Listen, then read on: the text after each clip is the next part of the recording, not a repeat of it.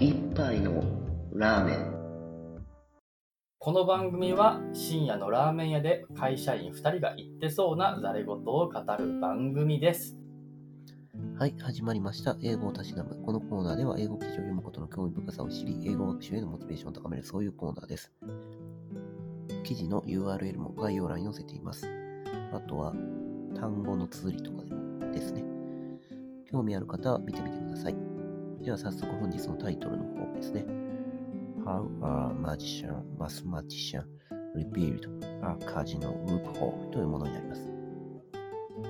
これ、発音しただけだとちょっとわかんないんですけど、How a magician でハイフンが入ってマスマティシャンになってます。で、意味としてはですね、記事を読むとわかるんですけど、マジシャンであり、数学者であるという意味ですね。そういう人物がいてですね、その人が revealed 明らかにすると何を？っていうと、カジノループホールなので、カジノの抜け穴、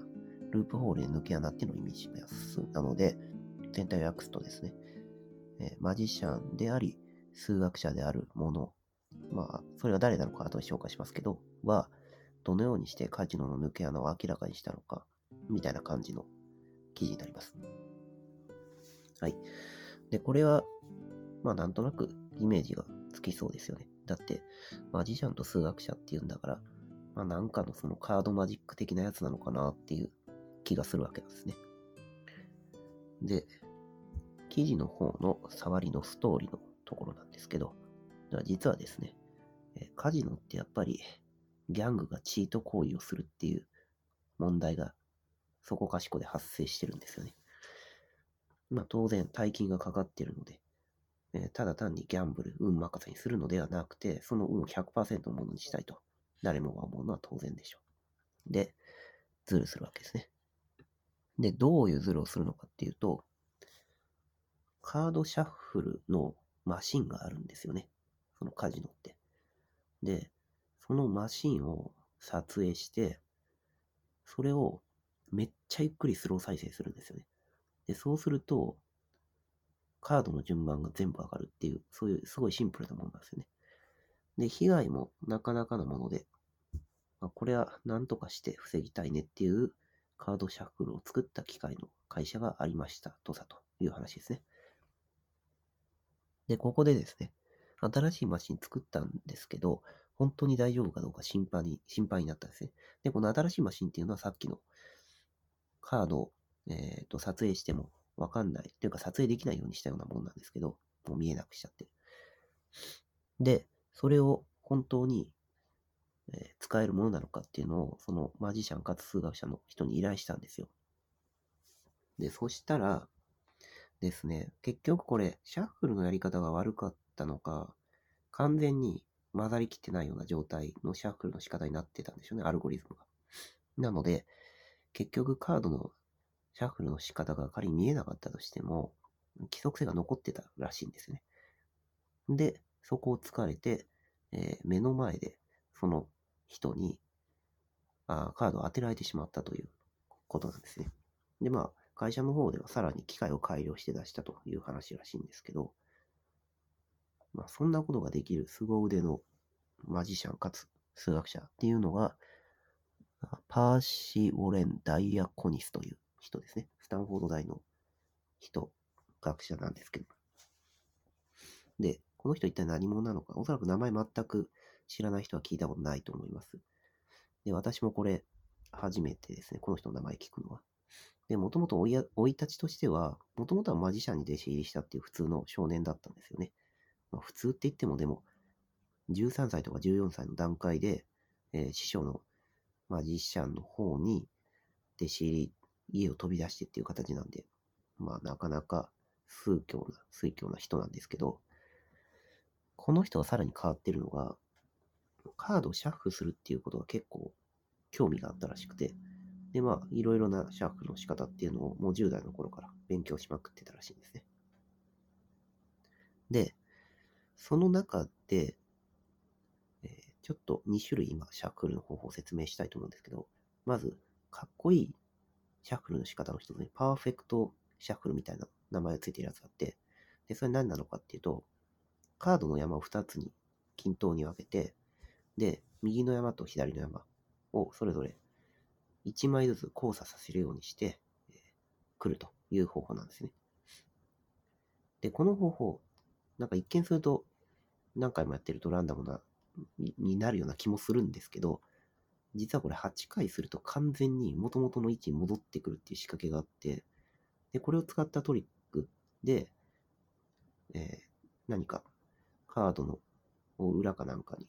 模様でも何でも書いてもらって、で、このパーフェクトシャッフルを何回かややることで、最終的に混ざってたはずのその裏面にある模様が再び現れるみたいなことができたりするわけですね。なので、そのシャッフルって、この例を考えてもわかる通り、一見するとなんか何回もやってたら、ランダムになりそうだっていうイメージあると思うんですけど、実はそうじゃないんですよね。だから結構奥が深いんですね。シャッフルって何種類もあって。で、これに似たやり方で、そのリフルシャッフルってのがあるんですよ。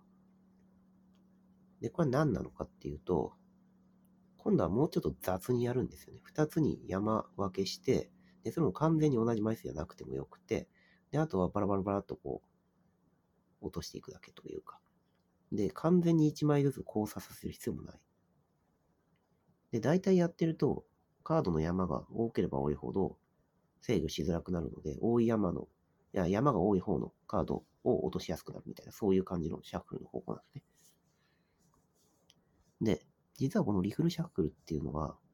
面白いのが、7回やってしまうと、もうほぼほぼランダムな状態になる。あの、さっきのパーフェクトシャッフルとはえらい違いっていう話なんですね。ところが、なんか知らんが2、3回やってもランダム性はないんですよね。結構当てられるんですよ、これは。で、今言ったようなこのシャッフルの不思議っていうところに彼は取り憑かれてしまって、結局数学の方にも興味を持って、え数学のこう力を借りて、今言ったようなそのカードシャッフルの話っていうのをモデリングするっていう風、そういう風な形で、えー数学者になっていたということですね。で、彼の業績っていうのは、先ほどのリフルシャッフルで7回やるとすごくランダムになるという話があって、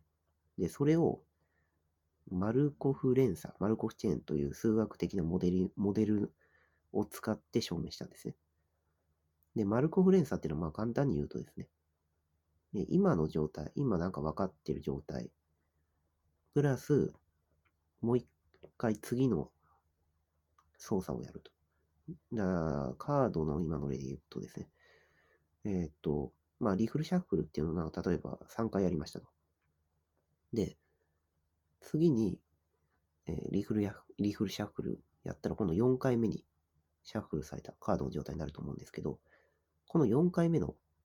シャッフルされた状態っていうのは、3回目までシャッフルされたカードのカードに対して、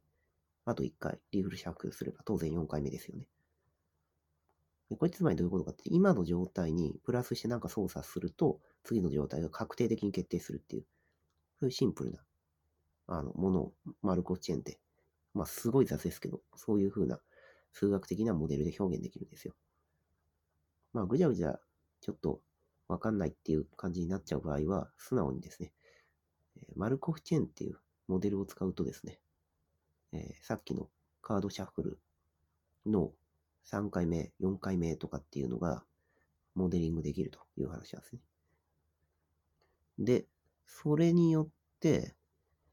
えー7回ぐらいやるとですね、えーマルコフチェーンの7回目で非常にランダム性が得られるというふうなことがわかるんですよね。で、ここで言うランダムっていうのは何のことかっていうと、えっ、と、元々のそのカード52枚あると思うんですけど、ジョーカー除外して、その52枚の順番。これまあ数学的に言うと52の解乗っていう、まあ中学とか高校とかで数学やった人思い出すかもしれないですけど、並び方があって、その並び方が等確率で出てくるっていう、そういう状態になる。かなりなりやすくなると。そういう話らしいんですね。はい。っていう感じで、えーこのマルコフチェーンという数学的なモデルを使って、彼はリグルシャックルの7回でランダムになるという謎を解いたというのが、おそらくは一番彼の名前から出てくるもので有名な結果ですね。でですね、あれじゃあ、この人のやったことって、カジノ業界の方にも当然取り入れられたと思いきや、意外とまだ取り入れられてないんですよねっていうのが記事で書かれてました。なんか意外ですよね。まあ、こういう、うん、最先端のというか、まあ、小難しいその話っていうのもなかなか実用の方では使われてないっていうケースは結構あったりすると思います。だからすでに開発された技術、理論なんだけど、意外と使われてない、知られてない。業界がちょっと変わるだけでっていうのはよくある話ですね。で、まあ彼自身はもう2020年の段階で70歳で、別にギャンブラーたちを嫌ってるわけでもないし、煽ったりとかそういうことをしてなくて、まあ、割と純粋に思考を楽しむ人だと書かれてて、で、まあ、thinking isn't cheating, thinking is seeking とかいう、まあ、そのまま訳すと、考えることっていうのはチートすることじゃないぜと。考えることっていうのは考えることなんだという、まあ、なんかいかにも学者っぽいこと言葉を残している、そういう人物でしたいう話ですね。はい。でですね、今回の記事読んで、まあ私はまあ結構数学にはま詳しい方というか、まあ、まあ専攻とかそういう近いような分野をやってたんで、はい。なんですけど、このカードシャッフルの話がマルコフチェに載ってくるとかそういう話は知らなかったんで、まあ面白かったですね。単純に読んでて。はい。っていうかまあ普通、シャッフルってどんなやり方やってもランダムだろうって、正直シャッフル知らない人からすると思っちゃうじゃないですか。っていうか私も、うん、あんまりマジックのこと知らないんで、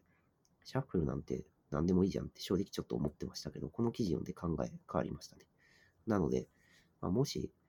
今後カードをシャッフルする機会があったら雑学として使うといいんじゃないんでしょうかっていう話でしたと。はい。じゃあ最後、単語と慣用句ですね。えー今回単語2つですね。1つ目が、ハサラっていう、これは綴りはですね、言ってしまいますけど、短いから。H-U-S-T-L-E-R となりますね。で、ハッスルみたいな感じの綴りに R がつく感じで、で意味としてはやり手って意味もあるんですけど、もう一つ意味があって詐欺師って意味があります。で、ここではおそらく後者の方の話で、と、カジノ業界の方か。その機械が、カジノ業、カジノのそのシャカードシャッフルを作った機械が、ハッカー集団というか、まあ、詐欺師集団で、ハッキングされてるぜみたいな、機械が、もう、中身、機械の中身がバレてるぜみたいな、そういうところで使われてますね。はい。で、もう一つですね。これがですね、 unruly っていうものですね。これも綴り簡単なんで言ってしまうと、UNRULY ですね。で、意味としては手に負えないとか、そういう意味になります。で、どこで出てきてるのかっていうと、シャッフル2種類紹介したと思うんですね。パーフェクトシャッフルとリフルシャッフル。で、リフルシャッフルとパーフェクトシャッフル結構似てるんですけど、まあ、ざっくり言うと、リフルシャッフルっていうのはパーフェクトパーフェクトシャッフルを崩したものになってるっていう意味で、えーそこの崩したとかいう、乱したものだとか、そういうところで使われてますね。はい、以上です。